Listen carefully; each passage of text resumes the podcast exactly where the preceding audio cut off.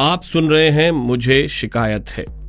नमस्ते, मैं हूँ नितिन सुखीजा और सीधी सी बात यह है कि मुझे शिकायत है। किससे है? अरे मत पूछिए। ये पूछिए कि किससे नहीं है। और मुझे ही क्यों?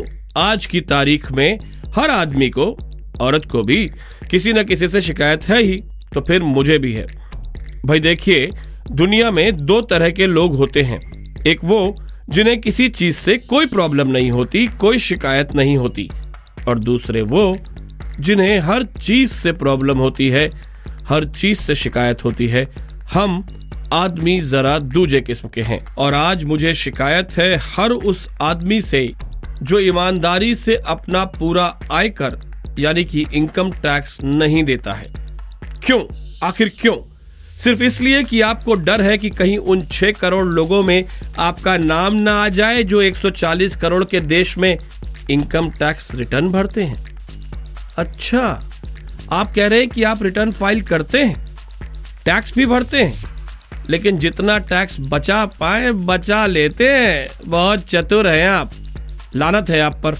अरे भाई, माना माना कि आप दिया सलाई से लेके जहाज़ तक हर चीज़ पर एक जीएसटी नाम का टैक्स देते हैं। बाल कटाने से लेके बाहर खाने तक हर चीज़ पर टैक्स देते हैं। लेकिन जब बात आयकर की आती है, तब आप कन्नी काट जाते हैं। चार्टर्ड अकाउंटेंट को पैसे दे देंगे कि वो आपके कर के पैसे बचवा दे, लेकिन सरकार को पैसे नहीं देंगे। फिर बैठकर बारिश के मज़े लेते हुए, चाय पकौड़े खाते हुए सरकार को गाली देंगे।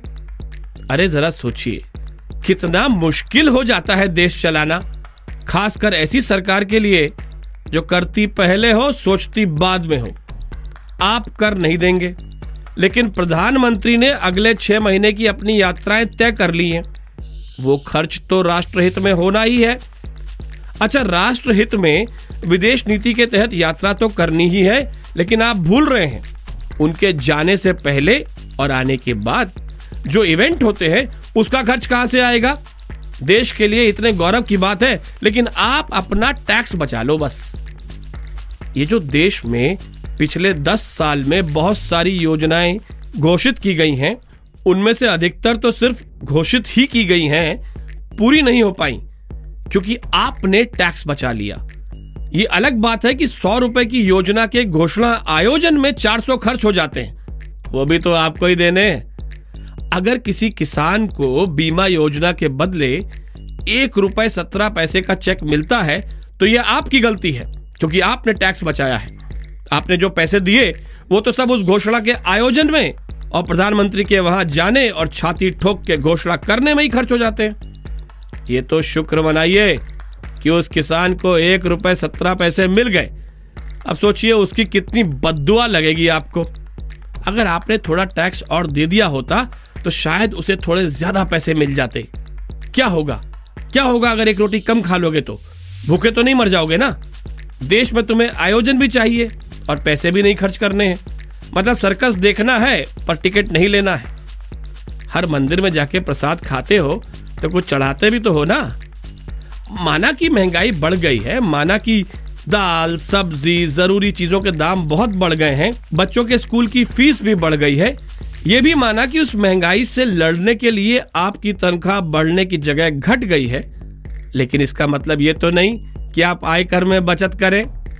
सही है कि बाकी किसी चीज़ पर आप कर में बचत कर नहीं सकते। इनडायरेक्ट टैक्स तो देना ही पड़ेगा, क्योंकि वो तो चीज़ों की कीमत में जुड़ा हुआ है। लेकिन देखिए, देश के लिए कुछ तो करना ही पड़ेगा। सैनिक मोर्चों पे तैनात हैं और आप आयकर में बचत कर रहे हैं। वैसे इस बात में कोई लॉजिक कोई तर्क है नहीं। लेकिन 10 साल से हर शिकायत के जवाब में यही तर्क दिया जाता है। तो मैंने सोचा मैं भी यही लाइन मार दूँ। आप फिर परेशान लग रहे हैं मुझे? भाई आपकी शिकायत क्या है? आपको शिकायत है कि आप इतना टैक्स भरते हैं, फिर भी आपको बुनियादी सुविधाएँ भी नहीं मिलती।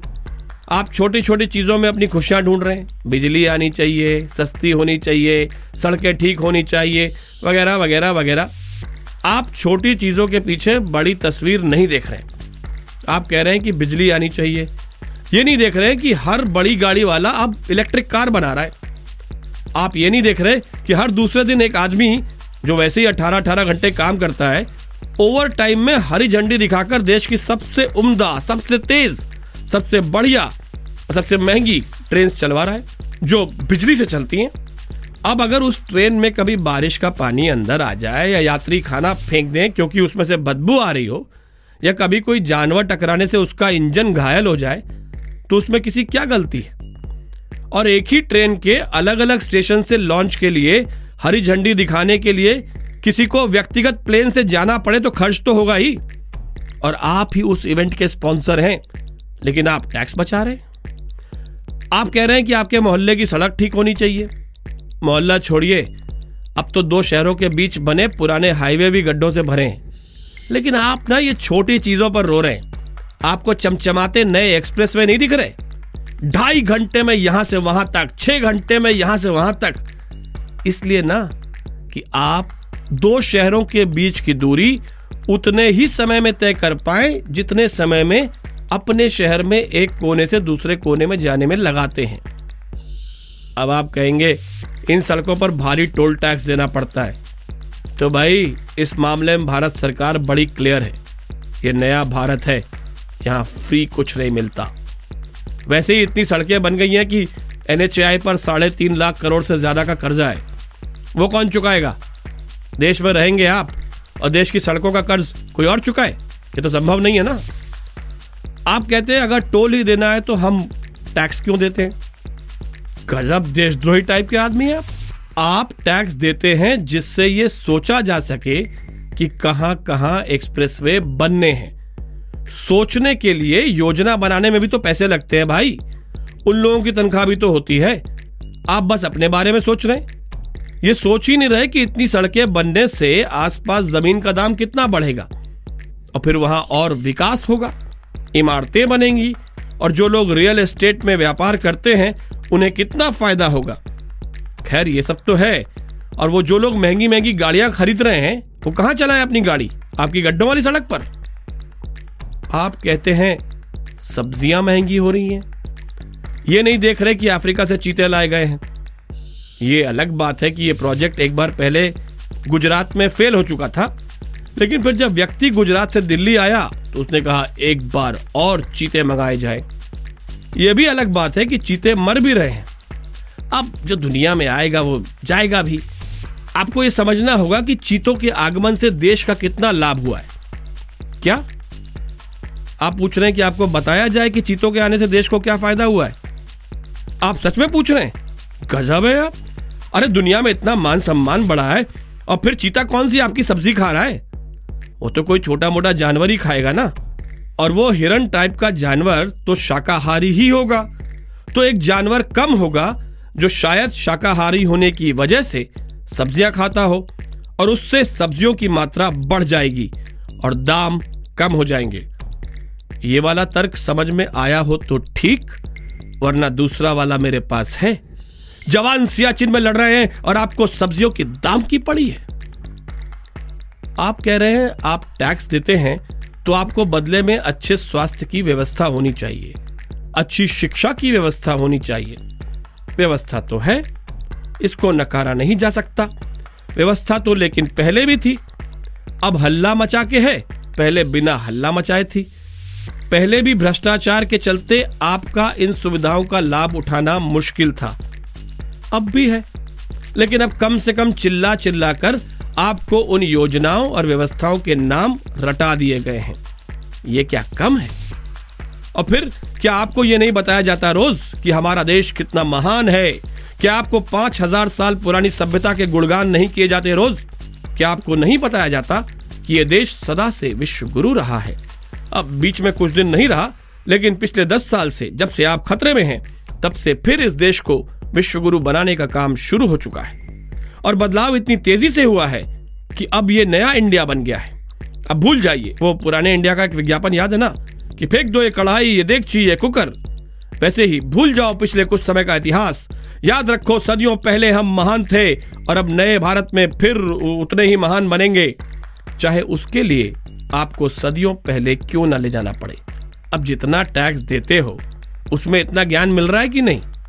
आप बोलेंगे, आपके शहर में अच्छा हॉस्पिटल नहीं। आपको तुरंत बताया जाएगा कि प्लास्टिक सर्जरी का ज्ञान भारत से ही बाहर गया है।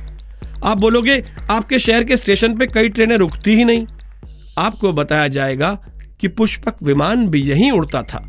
इस तरह आपके हृदय में राष्ट्र के प्रति गर्व और प्रेम, और चूँकि आप उस राष्ट्र के निवासी हैं, इसलिए अपने प्रति भी गर्व पैदा हो जाएगा, और आप अपने टैक्स का हिसाब मांगना भूल जाएँगे। और अगर फिर भी आपने कुछ पूछा तो तर्क हमारे पास है ही।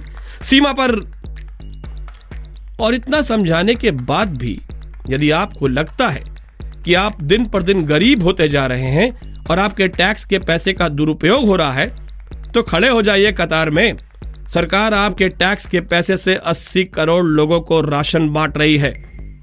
गर्व करिए अपने महान देश पर, जहाँ 80 करोड़ लोगों को फ्री राशन की ज़रूरत है और अपने टैक्स के पैसों के सदुपयोग के लिए पूरा आयकर भरिए।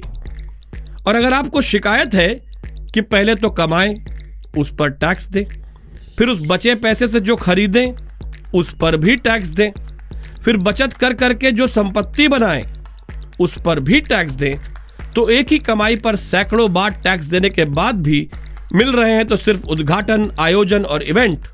तो आप चाहें तो किसी और देश में चले जाएँ, क्योंकि सीमा पर और आप टैक्स के बारे में रो रहे हैं। This is Nitin Sukhija 2023 presentation